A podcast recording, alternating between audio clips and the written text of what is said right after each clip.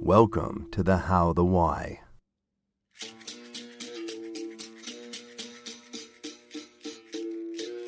With John Barrett Ingalls. Exploring and celebrating the creative process and the creative purpose of authors, editors, artists, and publishers that make up and inspire the 1888 family. 1888 serves as a regional catalyst for the preservation, presentation, and promotion of cultural heritage and literary arts. Let's get creative.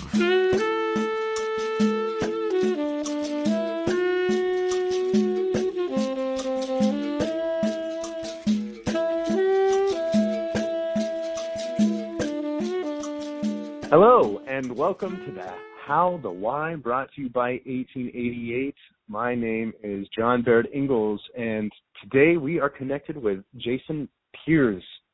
Oh, should have asked you that before.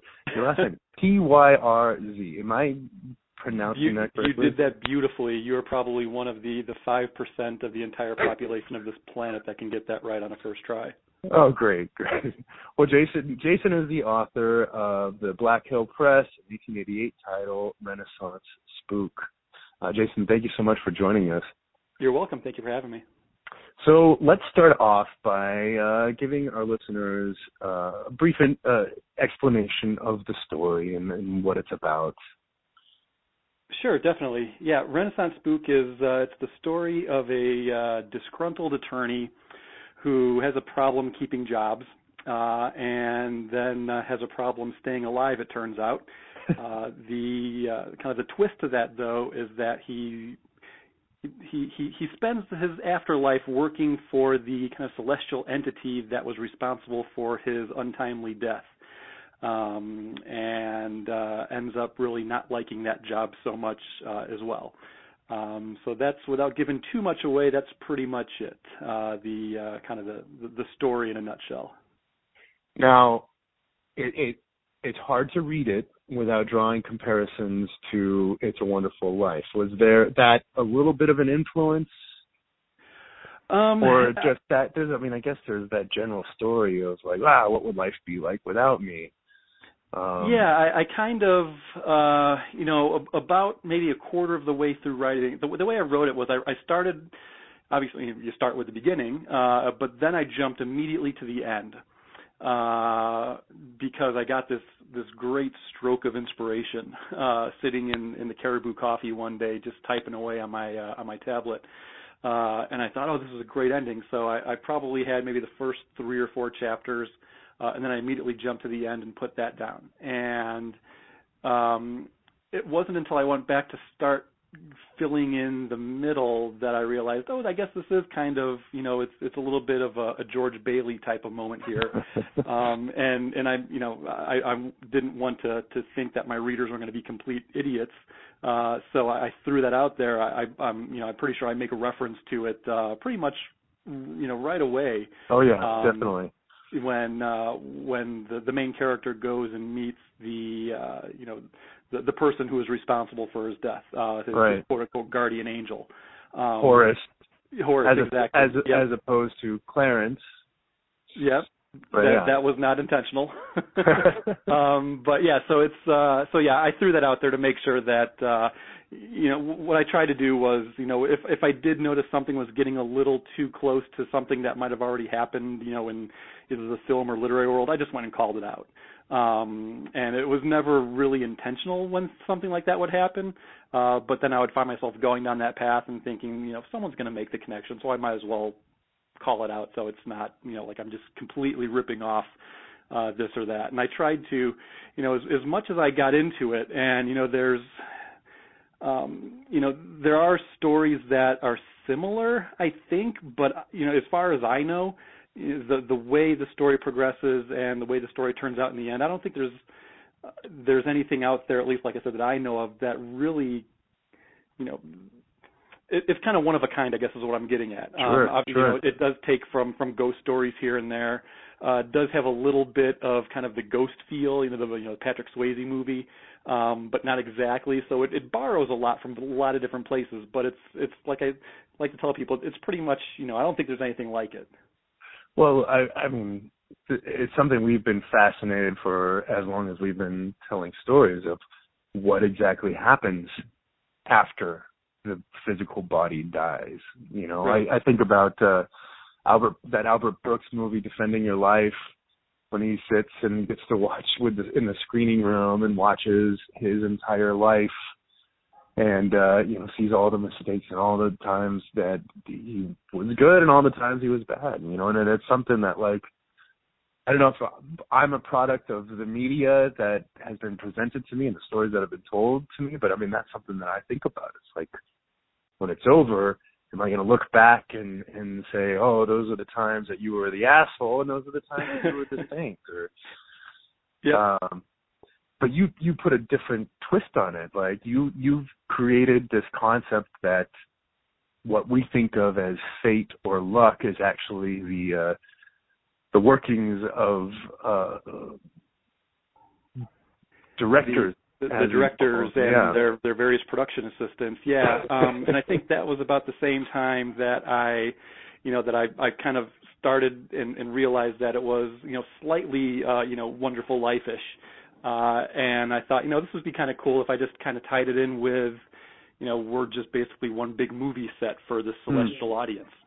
Um, and I think, uh, you know, to me, I think it kind of worked pretty well. Um, so I just ran with it. And, uh, you know, once I had that idea in terms of, uh, you know, the directors and their various roles, uh, it just kind of created a whole new universe for me to be able to play with and say, well, now what if we do this with these guys? And, you know, what if we throw this layer of bureaucracy on top of the directors? Like, you know, who's calling the shots? Who's the, right. you know, the executive director or whatever?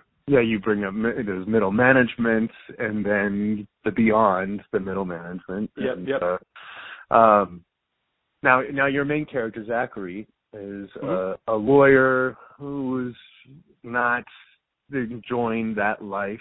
Uh, he's married and he has a young daughter. Uh, he played volleyball in college, but ended up uh, uh, spending most of the time on the bench. And you, Jason, uh, are, are a lawyer, uh, were a lawyer, and uh, married and have a young daughter, and uh, played volleyball in college as well. Um, so I, I'm wondering, and I, I'm wondering, in you know the least amount of effort, uh, because it's quite clear that this is kind of an examination of your own life. Um, Uh, but how how was that in in writing? Like, so obviously everything is fictionalized, but like, was this your like? Oh, I'm gonna take a look at everything that has happened and and write a fictionalized.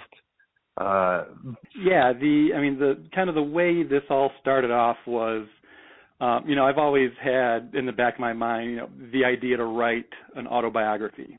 mhm. And then having the immediate thought right after having the thought immediately after that thought of who the hell cares about me? Why would they want to read an autobiography about some guy that's just, you know, some suburban Chicago kid who's never done anything special? Um, so then when I started writing this one, I, I, I, and I don't really know where it came from. Uh, you know, it just kind of hit me that, uh, you know, I'll write this, you know, I'm, I'll, I'll model the main character on my own life because number one, it would be easy to do because I've Sure. got, you know, this, instead of having to develop this character, the character's already developed. Um, you know, I can add on in places if I need to, but for the most part, um, you know, a lot of that stuff is is you know the truth. You know, the the main character's name um, that comes about, and you know, I'm, I'm probably not going to give too much away, uh, Right. you know, by saying this, but uh, the main character's name is Zach. You know, I really was supposed to be called Zach until my grandma said she didn't like the name. So, you know, that part of the story, obviously, you know, that you know that borrowed directly from my life. Um, you know, other parts where um, there's a part where uh, my daughter uh, and my wife, you know, after my death or after after Zach's death, Gwen and Zoe, the daughter and the and the wife, um, they're on their way to uh, to, to to Gwen's mother-in-law's house, uh, Zach's mother, uh, for a Christmas dinner, and they do this thing where they they do a freak out to REO Speedwagon, where they roll the windows down, and they just start banging on everything, and they're just rocking out to, you know, 80s schmaltzy cheese rock blasted way too high. Um, we actually just did that in the car last night coming back from a pizza place. Uh, so it's you know it's, there's a lot of that that's borrowed directly, but then there's also obviously um, you know kind of up to a point it just stops, and from that you know it's it's basically you know up until the point where Zach dies. Um, from that point on, there's obviously very little because thankfully I'm still alive. Sure. But from that point on, it's it's all you know. There might be a, an anecdote here or there that that references back to uh, you know when Zach was alive. Um, that pulls from from my past or, or someone else's past.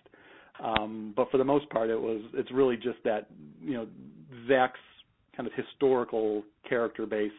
Um, it, it does you know rest heavily on on my own experiences. So I figured that was a good way to kind of work in the autobiographical aspect to it, but still make it interesting because, like I said, nobody really cares, mm. or at least you know my my thought was nobody would really care to read a story if I just wrote you know it's the autobiography of Jason Pyrz. Well, great, who's Jason Pyrz? Now, when you approached this for the first time, did you know that this was going to be novella length? Were you expecting it to be a longer novel or something shorter, like a short story? Um, I was always kind of shooting for uh, you know forty thousand words was was my goal, um, and that was just kind of an arbitrary goal because I'd read in multiple places. Like you know once you hit forty thousand words, that's pretty much the the standard definition of a novel. Um, and so when I got to forty thousand words, uh, it was I, I think I probably ended, actually ended up with about forty five thousand um, which is on the long end for a novella, but it's still, even though technically a novel is, is a pretty short novel. Um, but when I got to that point, it was, you know, if I, I kept thinking if I'm if I'm going to add more to this story, it's just going to be filler. It's just going to be fluff. I mean, I've I've got the you know the the the the main plot is there. You know, the character development is there. Um, you know, everything that needs to be in this story and keep it a good story is already there. Uh, so if I were just to go in there and, and add, you know, descriptions for the sake of word count, or uh, you know, just kind of extraneous fluff for the, you know, just to, to pad it, uh, to make it a little bit thicker on a bookstore shelf. Um, to me, I, I hate when authors do that uh, because, and, and it's, it's obvious to me when I'm reading a book that you know this is just, you know, this doesn't do anything to further the plot. It doesn't really do anything to add to the story. It's just kind of you know, I don't need 10 pages describing, you know, a room mm-hmm. uh, if it's not going to go anywhere after that. Uh, you know, I've got my own imagination. I can infer from what you've told me what the room looks like based on, you know, maybe a page or two.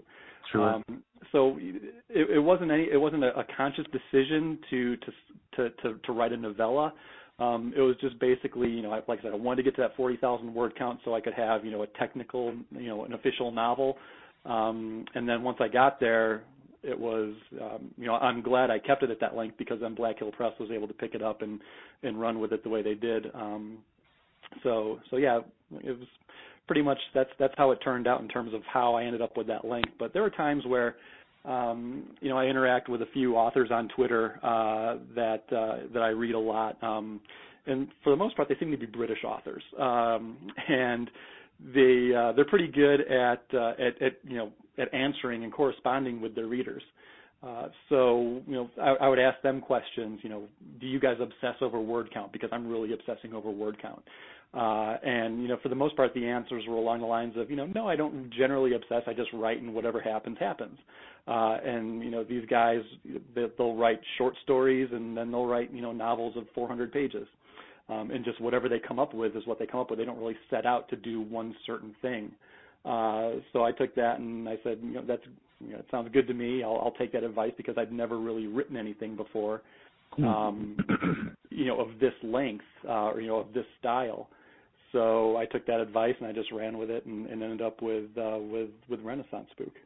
Did you have an outline when you started, or did you just start diving in? I know um, you got the first yeah. two chapters and then went to the end, but like, did you know, kind of have it written down or laid out of where the story was going to go? A little bit, um, and, and basically it was. I mean, it was less than a one-page outline, um, with just probably six or seven, you know, high-level. You know, this happens first. Uh, you know, this happens second. Uh, you know, Zach dies. You know, Zach goes to work for Horace um, Zach has these adventures, this happens here, this happens here, and it wraps up this way. Um, which was good because it kind of gave me a map to you know what each chapter should be about. Um, but then I go back now and I look at the the original kind of storyline that I that I you know storyboarded out back then or the outline that I put together, and it's so completely different from what the finished mm-hmm. product was. Um, I mean, it, it just differs so much. Um, so it's uh, you know it, it was good for a start and get me started, but um, yeah, I, I did not stick to it faithfully whatsoever.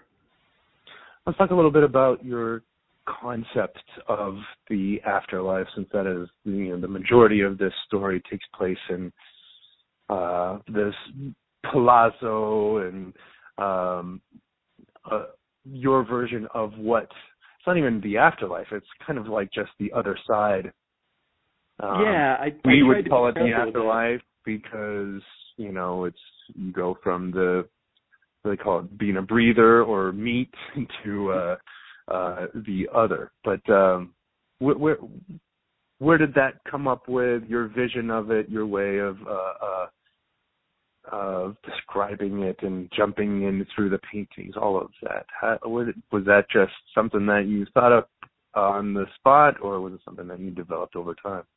Um, it was it was pretty much uh, it wasn't something that I'd really thought about um, in terms of you know, the afterlife being based in kind of this Nether Florence type of Renaissance thing. Um, the if anything, and, and I don't even I, I can't quite remember how it turned out. Um, it might uh, you know I, I obsessed over the title a lot. Um, and uh, I'm probably not going to go down this road because I'll probably give away way too much. Um, but the title might have preceded the fact that it was based in in this Florence, this Renaissance style Florence.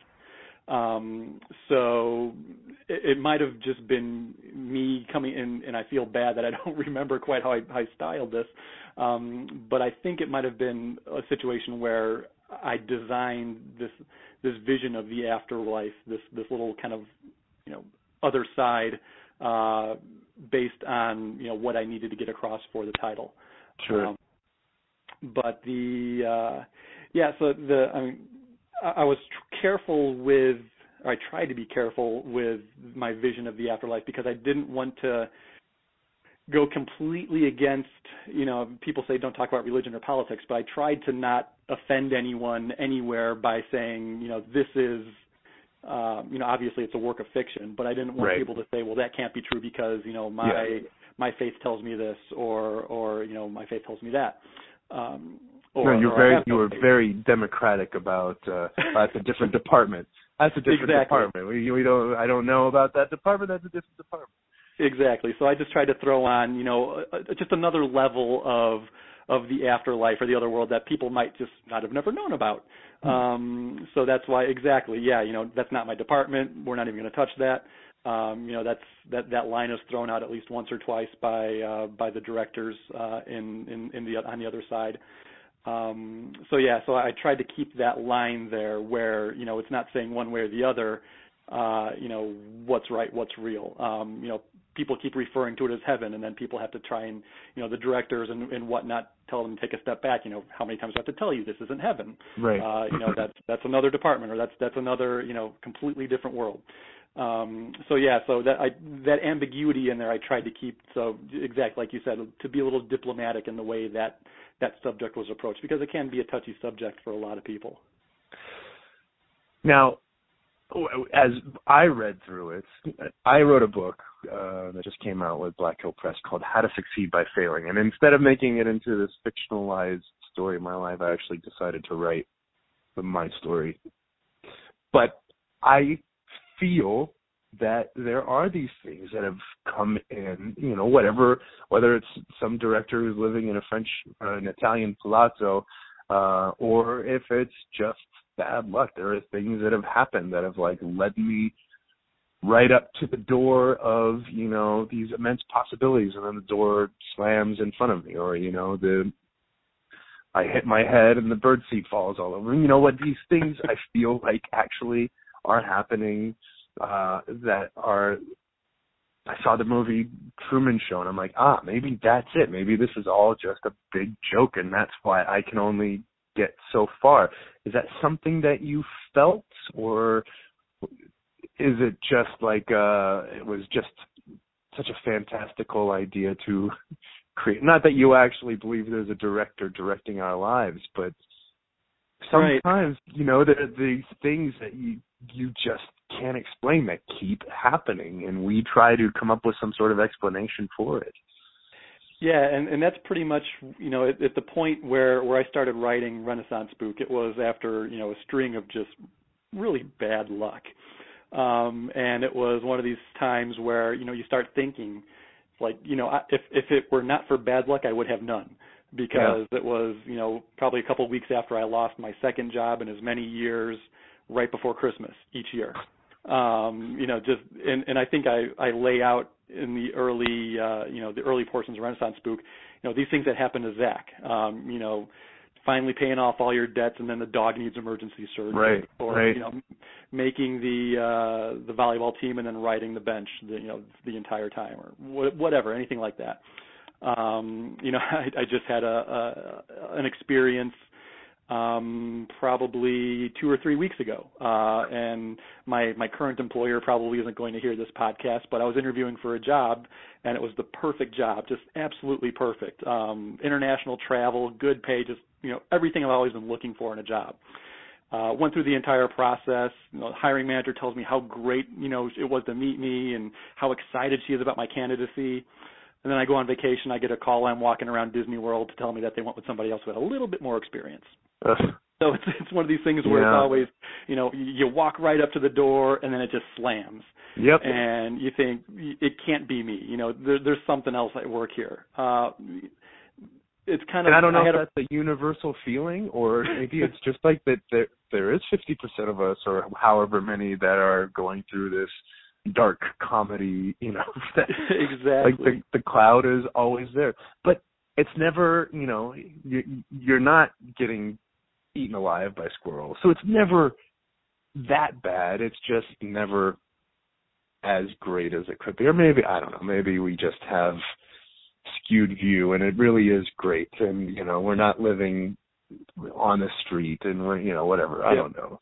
I don't know. Perspective yeah, I, I guess is who um it was uh and this was back during one of my my unemployed stretches um, where I had uh, I had driven all the way down into uh, into downtown Chicago in rush hour to go to a job interview that was just a complete waste of time.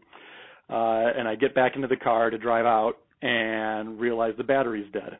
Uh-huh. And this was the day after I had just jumped somebody else in a parking lot and I think I posted on Facebook something along the lines of it was really bitter. It was like, you know, thanks karma. You know, I, I helped somebody out last night, and this how you repay me. um, and one of my friends uh, I went to high school with, uh, and he, he posted something on that that'll it'll stick with me forever. And you know, I'm not particularly religious or or or anything, you know, that you know.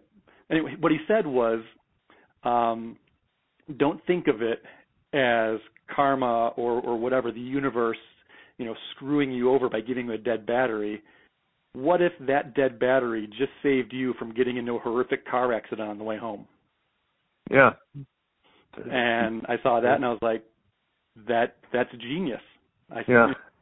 whatever your views are on on anything you know if if things happen for a reason you know it gave me chills when he posted that which you know normally things like that don't affect me that way. So it was and and that kind of led into the fact of okay, well, yeah, you know, if, if somebody does have their hand in something, uh, you know, even if something does turn out bad, or I mean, a, a dead battery is not bad in the grand scheme of things. Sure.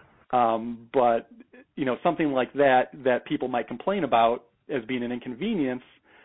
Well, the alternative, if the alternative is getting into a head-on crash on the freeway, then yeah, it's yeah, uh, you, so it, you would rather take that dead battery any day. Exactly. Yeah, no, it, it, it, it's interesting too. And again, it's like the, these things aren't, you know, tragic, horrific. They're just like little roadblocks or obstacles. Oh, like I have to climb over another wall and jump yep. over another pit, and then army crawl under this barbed wire. But I'm still making progress. I mean, that's the way I look at it. Yep. Yep. Um, and then it's you know, especially being a father, I have a, a daughter as well, and and and you see like, well, she's always has food to eat. She always has a uh, roof over her head. She has clothes to wear. She goes to school. Like there's, you know, we're doing our jobs, right? Even though we see like it should be better, should be easier, or or or you compare yourself to, you know, I had this kid who won everything, ended up on a game show and won the game show, you know, both prizes on the the uh, Price is Right, and and uh, got chosen to be in all of these things. And for whatever reason, he just had that golden key that got him everything. But uh, you know, I don't know. I don't know. What yeah, I'm, no, that, and that was kind of where you know, I, I kind of alluded to it before, but when I first started writing Renaissance Spook, it came it was coming from a really dark place. Um, which, if you read it now, you I mean, you might pick up a little bit of that, but it's it's not a dark book at no. all. No, no, no, um, no. It's, it's pretty much the exact opposite of it. Um, but when I first wrote it, when I first started writing it, I mean, it, it was literally, like I said, I, I just gotten laid off for the second year in a row. I've got uh, a daughter who was four years old at the time in preschool, and you know, I had a huge life insurance policy, and it was one of these things where it was like, you know, and again, you know, the wonderful life thing. I, I, I thought, you know, and never more than you know a split second. So it sure. wasn't like you know, I was suicidal, but I was right, right. like, wow, standing how, on the bridge and yeah, yeah, how awesome would it be for my family if I were just to like get hit by a bus today, and they come into the, you know two and a half million dollars or whatever the heck the policy was for. Mm-hmm. Um, and then you know I immediately you know just snap out of it and think like, no, you idiot like that's the worst thing you could do like you're and then i would think of you know all the friends that i've you know all the, these friends i have you know these girls who's um you know they, they've lost their fathers along you know over the years and you know i see kind of you know every father's day the you know the pain that they go through because their Mm. dad's not around anymore and i think like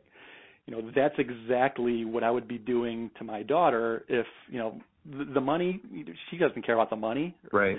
uh, at least I hope she wouldn't. But um, so it's you know it's one of these things where uh, you know the, the thought never lasted long, but it at least sparked me to start writing this book. Like you know, all right, this you know Zach's dead. Um, they've got the insurance money. They're set. You know, they don't need to worry about any any sort of you know the day to day worries, but you know they still have their lives to lead. It's not like they're you know they're rich. You know it's not like she's an heiress traveling around the world with a dog in a purse type of thing. Right. Um, but uh, yeah, so you know they still lead normal lives. Um, it's just without without daddy. Well, you Um, captured the uh, the pain for him of going back and and watching them, not even like crying and suffering and sobbing, but just there, there's like a quiet that he experienced and and how much pain that causes him, or the you know Gwen picking up the daughter and her looking for her dad and not really understanding why he's not there. Like uh, you, you you capture the torment of the absence really well. Yeah, thank you. I, I mean, that's, um, again, that was you know, as a writer, I kind of felt like I was cheating at that point um, because all I had to do was just picture myself in that situation. You know, what what would happen if you know my daughter were three feet away from me, but I you know she didn't know I was there. You know, I couldn't Mhm. reach, I couldn't hug her, I couldn't you know I couldn't be a father to her. I just had to kind of stand as you know like this impartial witness uh, from the outside looking in. Um, so you know, it, from that standpoint, it was easy for me to to come up with these emotions. You know, and it's not often throughout the book, so it's not just one sob story. Right, Um, right. You know, it's it's maybe you know three or four times throughout the entire book where there's a situation like that. Um, like so, it was just easy to kind of step inside myself and think, you know, what would I do in that situation? Uh, and you know, on the flip side, I tried to capture. Uh, you know, I, I picked up on. You know, I used the you know the thoughts and feelings that I picked up from some of my friends along the years of you know what would it be like to lose a parent or to not have a parent. Um, you know, I'm lucky enough to still have both my parents around, but um, you know, even my own parents, they've lost. Uh, you know, I, I, I, you know, all of my grandparents are dead. So you know, looking at my parents and the absence that you know not having their parents has Right. the effect it has on them, you know, I can draw from them to to kind of infer what uh what Zoe would think when she was 25, 26 years old and and you know missing her her daddy. Hmm. So it was um, I don't know, maybe it's not cheating, maybe all the writers do that, but uh, you know, that's at least how I was able to come up with uh, at least get the emotions down on paper for those parts. Well, from a father's perspective, it definitely had an impact, and uh, and I, I I really, yeah, I appreciated the book. I think I don't want to say greater than somebody who hasn't experienced having a child, but I definitely right. it, it connected with me. Um, um, that is all, unfortunately all the time that we have. But I, I again thank you so much for uh, uh, for writing this wonderful book, and thank you for taking the time to chat with us today. Great. No, thank you for having me. This has been the How the Why by 1888. I'm John Barrett Ingalls. The show is produced by Kevin Stanek and yours truly, with production assistance by Sarah Becker. The music is Mealua by Bossa Zuzu.